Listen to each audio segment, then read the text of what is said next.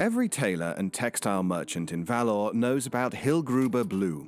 It was a popular fabric dye created by renowned Prussian chemist Dr. Josip Hillgruber in 1891, famed for its rich, dark hues and iridescent sheen that lent garments a certain air of class and distinction. It was favoured among the Favorite political elite for use in their ceremonial uniforms, and its popularity made Dr. Hillgruber a very rich man in its heyday. Sadly, it was later made illegal in 1904 after it caused a number of high ranking Favorite dignitaries to develop terminal cases of Beldam's pox, a degenerative condition that makes the skin take on a paper like quality before sloughing off entirely. The infection was widely believed to have been caused by the same chemical additive that gave Hillgruber Blue its trademark luster. Dr. Hillgruber, upon hearing the news, shot himself in his Hanover laboratory out of guilt. Now, anyone caught manufacturing, transporting, or using Hillgruber Blue is subject to a 10 year stint in prison, subsequent execution via hanging, and also a small, posthumous fine. That does not, however, mean that there aren't people foolhardy enough to take the chance in the name of fashion or monetary gain.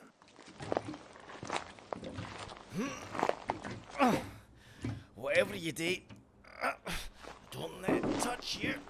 It's beyond toxic. Then how come you get the only pair of gloves? Do I look like I'm made of gloves, Colette? Just help me get it in the van.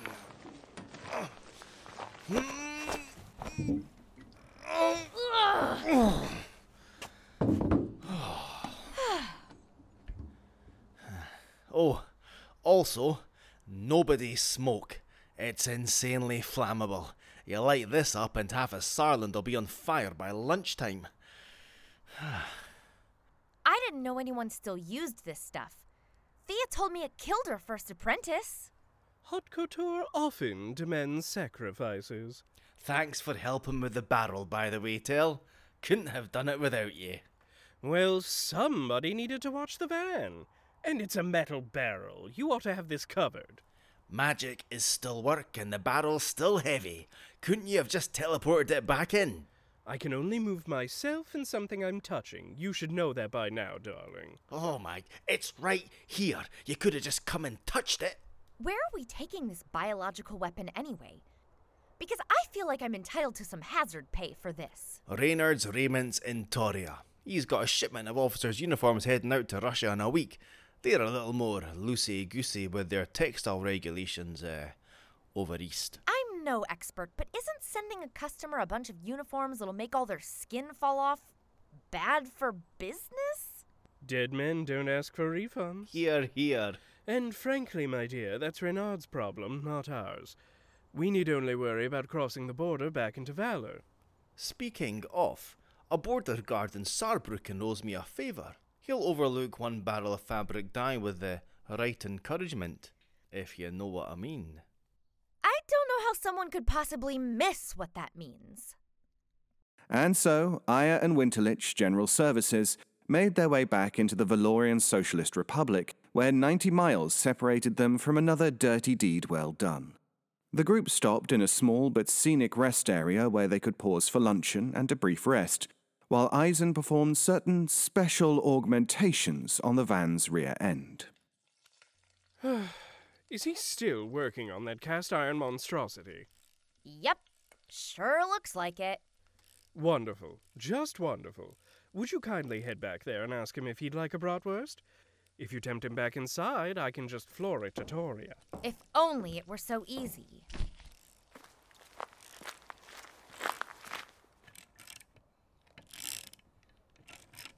If I ask you what you're working on, is there any hope I'll be able to understand the answer? Oh, aye, this baby is my pride and joy. A turbocharged secondary thruster connected to our main fuel intake. Does it have to be so. ugly? Hey, hey, hey, lay off her, will you? This is still the prototype phase. Sure, she's not the easiest on the eyes, but if trouble strikes, all we need to do is turn her on, and she'll take us anywhere we need to be. I feel dirty after listening to that. Want a bratwurst? Nobody appreciates foresight these days. You know, Between the three of us, we probably have more people who want us dead than we can count on our fingers. Not to mention all the other things out here that'd kill us just for the fun of it. Having a quick escape system pays for itself in the long run.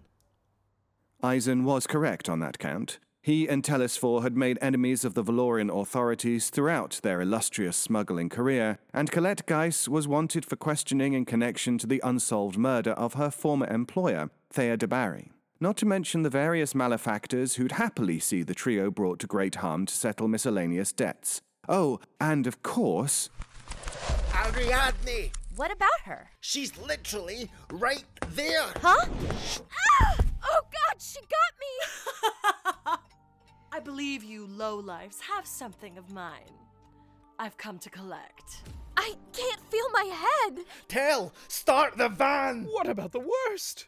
Aye, she's right here! Colette, come here! Let's get you inside! Shit, shit, shit! Ugh. Oh, my brain feels like it's moving. Do you really think you can get away that easily? I'll hunt you to the ends of the earth to get my diamond back, Colette. You will never know peace. Peace. yeah, that'd be nice. Tell, float it! Oh.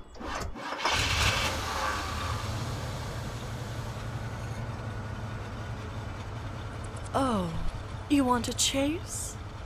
I'll give you a chase. Ah. It bears repeating that, as one of the world's premier fleshcrafters, Ariadne Culver was also a peerless master of shapeshifting. If given a photograph or even a chance encounter, she was able to reshape her body into a serviceable approximation of any human being on Earth. And as one of the few fleshcrafters who'd figured out the secret of defying conservation of mass, size was no longer a factor. Almost every member of the animal kingdom was also within her transformative capabilities. In this case, she took the form of a large and frightening wolf to pursue the van.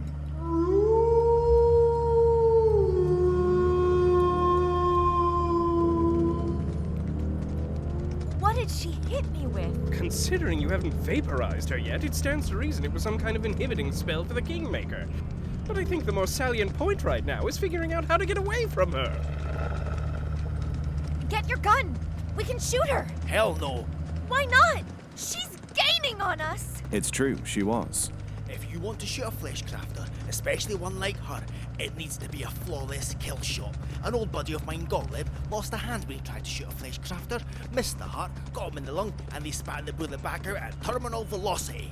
We could cut our losses and pour the Hillgruber Blue on her. That seems to be the most caustic substance known to man.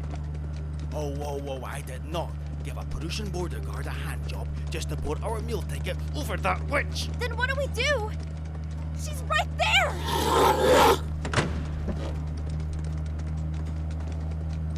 We've got one last option. We turn on the turbo booster. Oh, heavens, no. Didn't you say it was still in the prototype phase? Aye, well, we're all gonna be in rigor mortis phase if we don't get here quickly, so I think it's worth a try.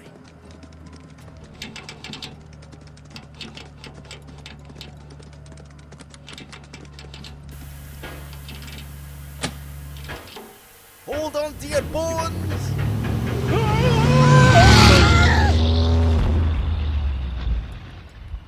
Luckily for Colette, Eisen, and Telesphore, the Turbo Boost prototype neither fizzled out nor took all of their lives in a terrible yet spectacular explosion. Instead, it exceeded expectations of the speeds thought possible for vehicles in the next 70 years. There were thankfully no built up areas between the point of ignition and the wasteland wherein the engine finally sputtered out, but sadly, one cow did obstruct the path. The van was, however, so fast that the cow remained intact for three days after this, before realizing the magnitude of the injury it sustained and abruptly exploding. The numbered days of one unfortunate bovine aside, the group had successfully escaped the cunning surprise attack of Ariadne Culver. Now it seemed that their greatest obstacle was the onset of severe motion sickness.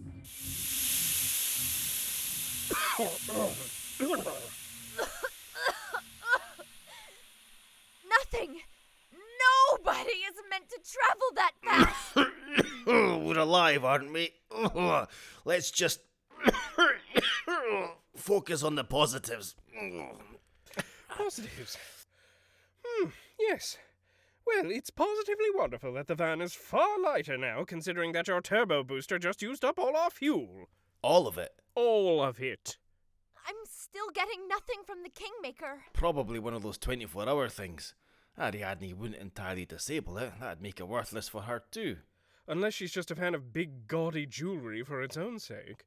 Okay, here's another positive.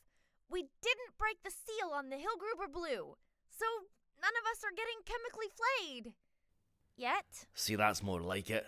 You could learn a lot from her, Telsey. Mm, I'm gonna learn a lot from that one. So, what's the plan now? We're stranded in the middle of nowhere with no fuel and a barrel of highly illegal contraband. We can't just sit around and wait for Ariadne to catch up and turn us all into puddles of goo. Oh, shut up for a second and let me think. Hmm. Tell, did we pass for Hangus on the way over? Hard to say. It's all a bit of a blur. I'm pretty sure we did. And if that's the case, it means right now we're in Grenzraum. If we can push the van a few kilometres west, we can refuel in Schaunicht, then reach Toria by nightfall to collect our check. Schaunicht? Aye, Schaunicht. Jewel of Northeast Valor, the seasoned Valorian motorist's best kept secret. We can stop by an apothecary for fuel and grab a bite at Muse before we head off. It's perfect. Great. And how far do we need to push the van? Uh, about five or six kilometres, give or take. I'll steer. Like hell you will. And so they set off for the town of Schaunicht, transporting the lump of inert metal that had done the same for them so many times before. Meanwhile, in the artisanal village of Sarabois, Leonid Culver, son of Ariadne, and said by many to be the Don Carlos of the VSR, was receiving tutelage in the private conservatory of the great maestro, Francisco Joaquin Oliveras, a nature sorcerer of some renown. For the eleventh time, boy! We cannot jump straight to pyromancy. Why not? It's what I want to do. Because the last time you tried pyromancy, you incinerated my cat. You nasty little demon. We will stick to rudimentary exercises until I know you have the temperament for the power you hope to wield. Ugh. You sound just like that worthless head doctor mother hired about my episodes. Senor Culver, you haven't yet mastered even basic airflow manipulation. To jump from your stage to pyromancy would be like, I don't know, from a failing to make a fist to becoming Major General of the Valorian Army. It takes practice. Mother says I'm naturally talented. Listen, boy. If your mother has told you this, she's either a liar or a fool. A fool, you say? Ah, Senora Culver! Go away, Mother. You're interrupting my lesson. My sincerest apologies, Senora. I was simply. I have no interest in your excuses, Francisco. You have the privilege of tutoring the future King of Valor in your chosen craft. It's what I'm paying you for. Of course, Senora, and rest assured, I'm trying my very best. These things, they take time, you see. He doesn't believe in me. Rome wasn't built in a day, after all. How is his work on portal conjuring coming along? Portal magic? Senora, he's months, no, uh, perhaps years away from that. Without proper training, the results of even attempting such feats could be catastrophic. Mother, I don't want to learn portal magic. I want to learn pyromancy. So much of this world deserves to burn. It is imperative that my darling Leonid learns how to conjure portals to the Cursaita. It will be vital for diplomatic purposes when he takes the throne. To the Kersaita? But, Senora, that's against the law. It won't be when we rewrite them. Why do we need to open these stupid portals for me to be king anyway? We need Kersaita weapons and troops to support your claim against those feverite brutes. In the potential absence of the Kingmaker, we'll need alternatives. That's why it's so important you do your job well here, Francisco. If you want a place in the new order, I'm trying my best, Signora, but it's your son. He's. he's unteachable. Hey! He simply does not have the aptitude for the kind of magic you're after. I was told you were the best. All skill has its limits. I'm sorry. No, you're not. Not yet. Wait, wait, Senora, please! No! No!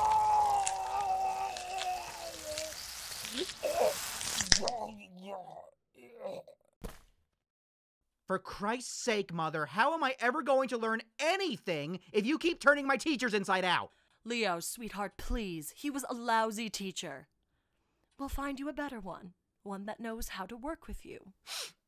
You never let me make my own choices. You can make all the choices when you're king. In the meantime, I need to explore our options. The Kingmaker wasn't the only piece of Cressida crystal left Earthside. And in the much shorter term, we'll need a mop. In the intervening hours, with a great deal of effort and more than a few coarse words exchanged, Colette, Eisen, and Telesphore pushed the van to the small Valorian township of Schaunicht. As it was located in the middle of the Grenzraum, colloquially referred to as the middle of nowhere, Schaunicht was largely considered an interstitial stop between more major settlements such as Hunderkopf, Toria, Crystal City, and Ankerstadt. Contemporaneous sources described Schaunicht as a charming collection of shops, eateries, and inns. Colette Geiss had slightly less generous words for the town. This place is a dump. Hey, that's a little harsh. Sure, it's no ball d'argent, but it's, you know, it's, uh, uh, Telsey, back me up here. It seems abandoned. I mean, it's been a while since I last stopped by, and maybe it's just not the place it used to be. A lot can change in a couple of years around here. I don't see why you insisted on bringing the barrel with us. Well, because if someone happens to find it in the van, unattended, it's all of our asses. So we're going with direct possession instead. If anyone asks which they won't, we can lie, and that'll be the end of it. I refuse to leave something this valuable back in the van. One of us could have stayed in the van and guarded it. What, and been a sitting duck if Ariadne came back? No way. The three of us have got to stick together if we want any chance against her. Any chance. Let's just find the apothecary and leave. This place gives me the creeps. Can anyone else smell copper? You can feel both your arms, right? No, it's not like that. It's just. It's strange.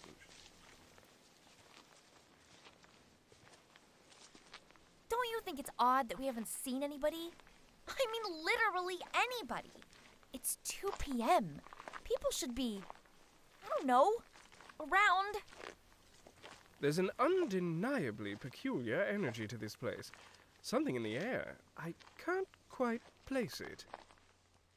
Hello? Hello, hello, hello? Anybody in? What the hell are you doing? I was hoping we could get someone's attention.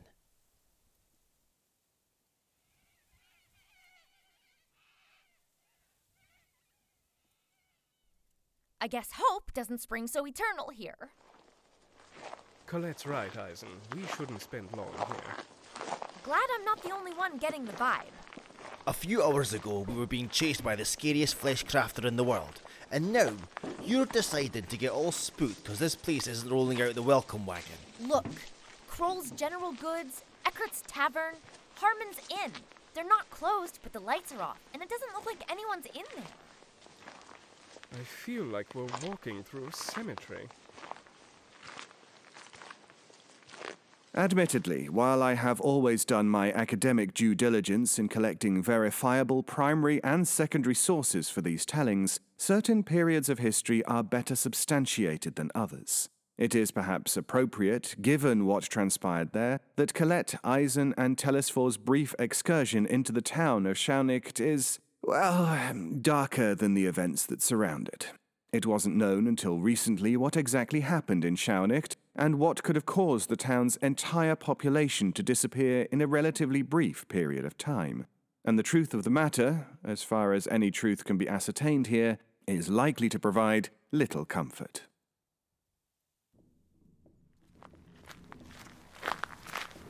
Hey, hey, look! Pater! Floyd's apothecary! Phalloides? What kind of name is that? One of ours. Yours? As in, neighbors? There's more of you here? There were plenty of us here before the revolution. Mainly merchants, surveyors, spies, and of course the occasional poor. When they closed the portals, well, not everyone got back. But even we can't spend a quarter of a century sitting on our hands. People get new jobs, new lives. They move on. And hopefully they won't overcharge you on gas. Let's see.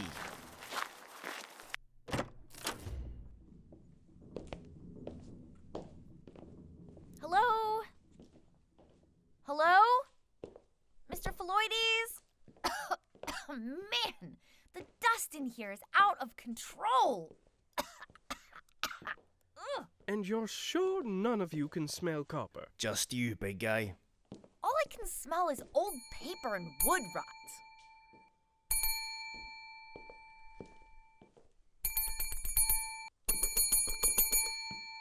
What's a fella got to do to get some service around here? Hello? Perhaps we'd be best off doing a little self service. We can always leave a few marks on the desk afterwards, out of courtesy. I like your thinking, Telsey. Let's take a look. There's got to be a fuel tank in the back somewhere. And so the three began to search for Loides Apothecary for the fuel tank that would get them out of here. The proprietor of the establishment, a good neighbour by the name of Bangerta Phaloides, had indeed been abandoned on Earth after the Feverite Revolution. Despite initial suspicions from the human locals of Schaunicht, over his years running the local apothecary, he became a beloved member of the community. He is also widely believed to have been the first person in town to disappear. Of course, owing to his ambient magical abilities as a being from the care site, Phaloides' apothecary was considerably larger on the inside than it appeared to be on the outside. In addition to the ground floor, there were two subterranean floors.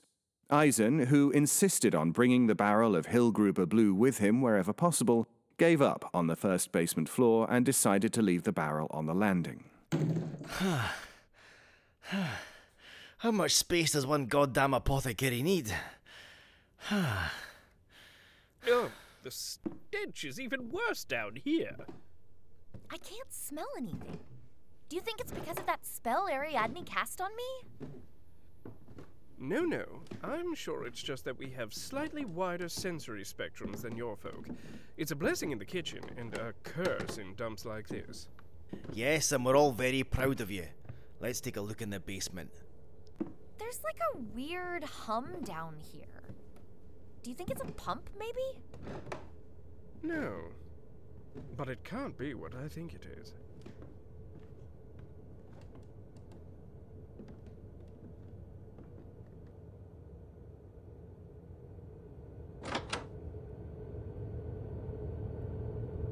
Is that.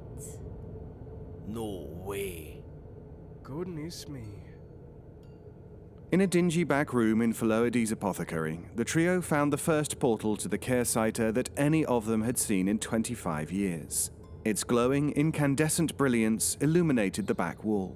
The only other items in the room were an old leather bound diary and a broken fountain pen, both laying on the floor. Telesphore picked up the diary and began to leaf through its pages.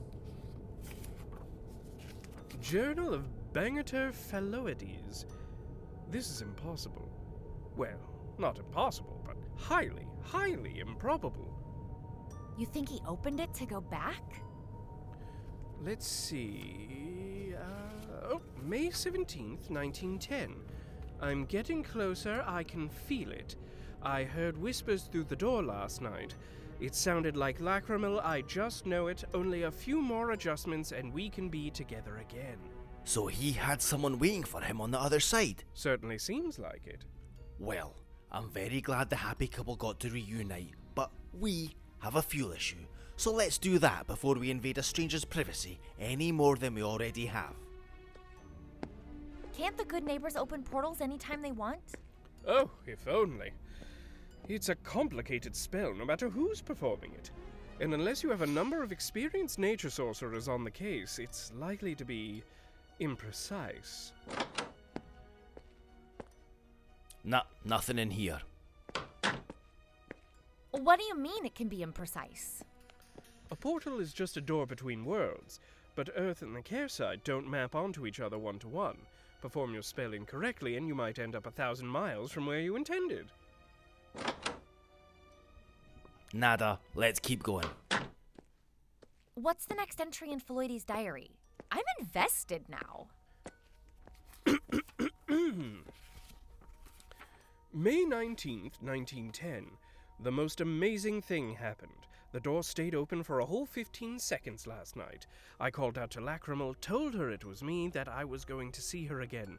She called back, told me how much she misses me. I couldn't be happier. One. Aha! Here it is. Sweet, sweet fuel. Oh, aye. Come to daddy. Oh, thank God. I thought we were gonna get stranded in Schaunicht. Grab a container and let's get pumping and get the hell out of here. What did the rest of the diary entry say, Tell? Uh, let's see where we left off. Uh, ahem. I couldn't be happier. One more attempt, that's all I need to open the portal and keep it stable. Her sweet voice. I never want to go another day without hearing it. Ooh, touching. Looks like we're done here. We can make our way topside. Any other entries after that? Oh, What does it say? it just says wrong door again and again for the rest of the book. Oh no. Dear Lord, did all the bulbs just blow? Don't worry, I can fix it. No, don't, both of you, close your eyes right now. Tell. No, no names. Just close your eyes and listen.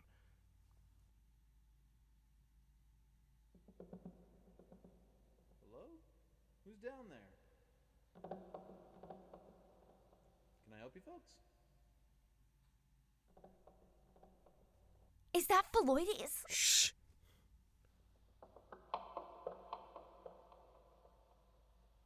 What are you doing down here? Ah! No matter what, don't open your eyes. I can't help you if you don't open your eyes. Feel along the wall. We need to get back to the stairs. You know, it's dangerous to walk upstairs with your eyes closed. You could get hurt. Don't listen to it. My hands are full with the fuel can. Colette. I mean, oi, you, Diamond Head. Keep hold of my shoulder. I need you to lead me. Okay.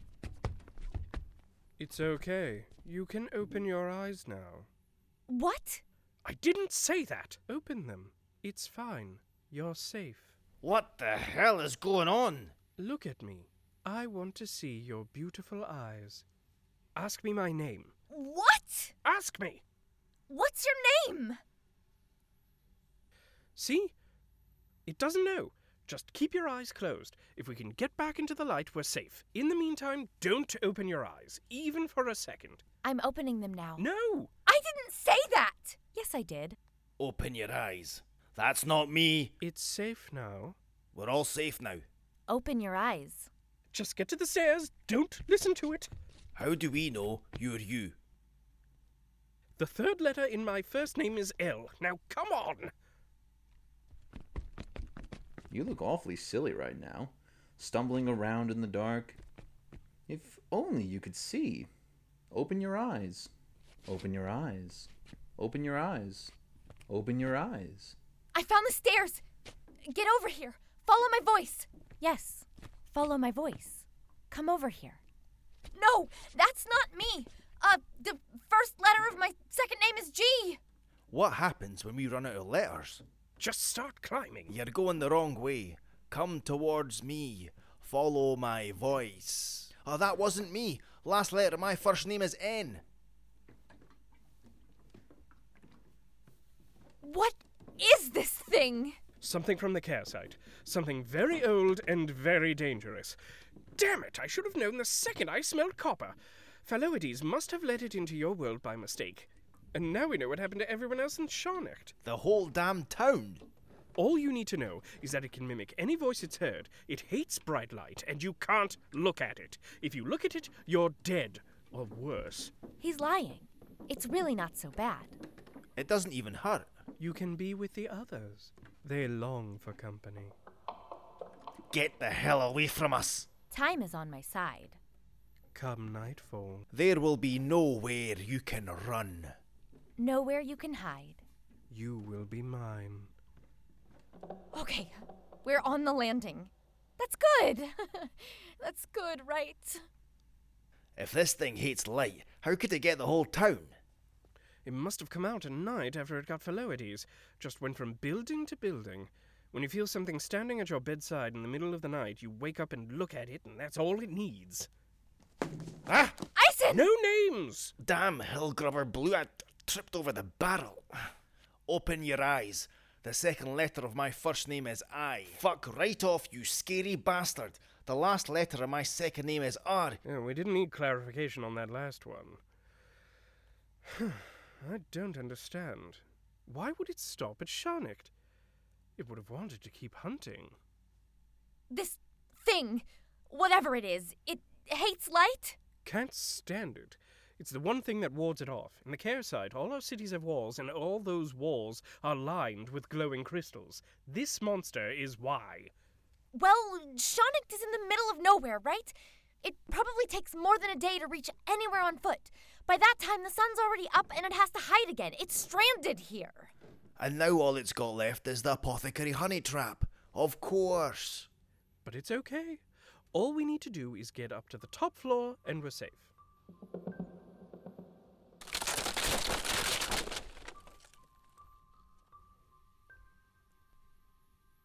What was that? I. Broke. The. Stairs.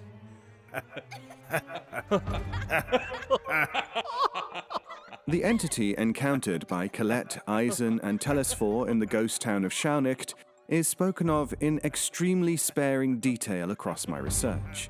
The only source I could find on the matter is an out of print volume titled Beasts and Beings of the Kehrseite by folklorist Franz Dorland, who has since disappeared under mysterious circumstances. I currently believe the cause of the so called Schaunicht anomaly to be an entity known as the Vuxenir, derived from the Kehrseiter words Vuk, meaning voice, and Sanir, meaning taker, owing to its superlative voice mimicking abilities. Its closest analogue in our world is a kind of bogeyman figure, though unlike our earthbound equivalents, the existence of the Vuxnir is accepted to be an absolute truth in Kehrseiter culture. Even the most powerful of the good neighbors are reticent to speak the creature's name aloud, believing that saying or even hearing it could potentially attract its attention. Only a handful of beings have ever encountered the entity and lived, and a physical description is impossible, as is a description of whatever happens to the people unfortunate enough to see it. How the trio survived their encounter is known to them, and to them alone. Great, we're screwed. It's trapped us. The damn thing's won. All right, good neighbor, you're the expert. What'll hurt more? Shooting ourselves or letting it get us? Give me silence for just a moment. I have an idea. Uncap the Hillgruber Blue. We cannot douse this thing with our eyes closed. We're not dousing anything. I'm setting the building on fire. What? What? You can't be serious. The first letter of my second name is W. Oh, I guess you are. We are not burning the product or ourselves. If we don't burn our product, all of us are dead. Trust me. Uncap the Hillgruber Blue and stand well back. No, don't do that. Don't do it. Oh, I have heard enough out of you. Oh, you don't have to do this. Just open your eyes. It won't even hurt. Open Your eyes. The last letter of my last name is H. Come in close. Get under my jacket and hold on to me. Artificer, hold on to that fuel for dear life. The first letter of my first name is T. When the burning starts, hold your breath. I'll cast a basic ward, but it won't hold for long. When I tell you, end only when I tell you, run forward and don't stop running until you feel the outside air on your skin. Understood? Understood. Understood. You're making a terrible mistake. You'll die down here. You'll all die down here. You went through the wrong door.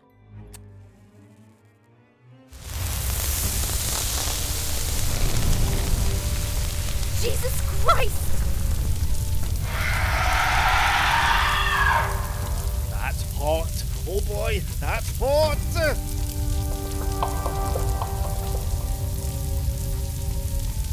Wait for it. Wait for it. Wait for it. Now!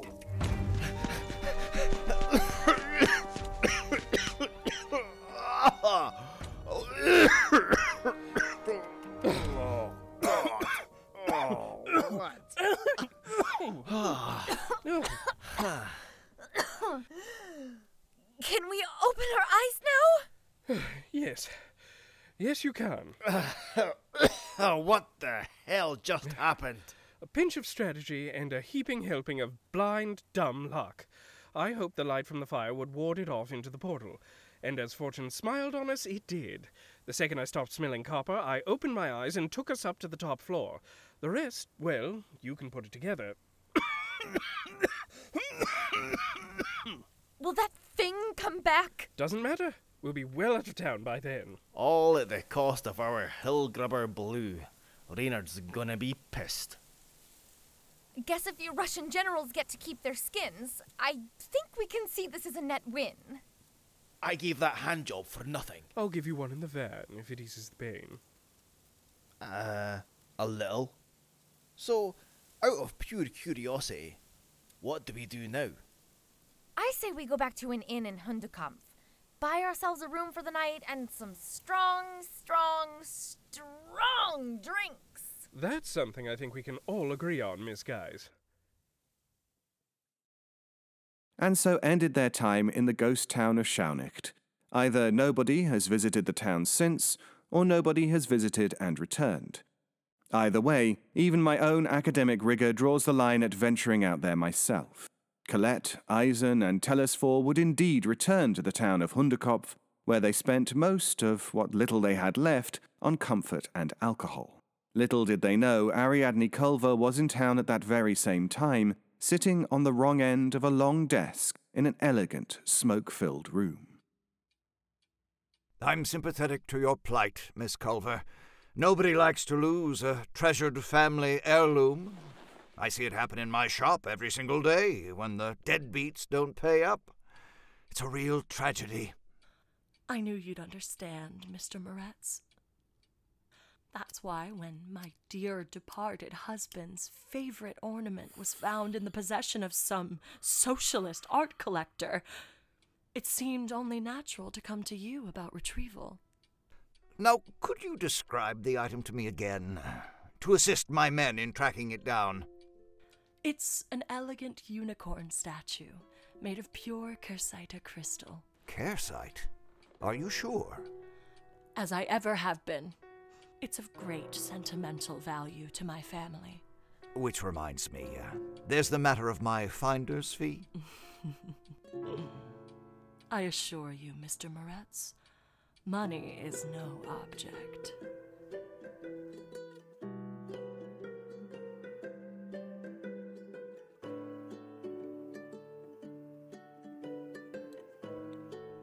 This episode of Kingmaker was written by Henry Galley and audio engineered by Meg Malloy Tutin, with executive production by Henry Galley. Our music comes courtesy of Vivek Abhishek.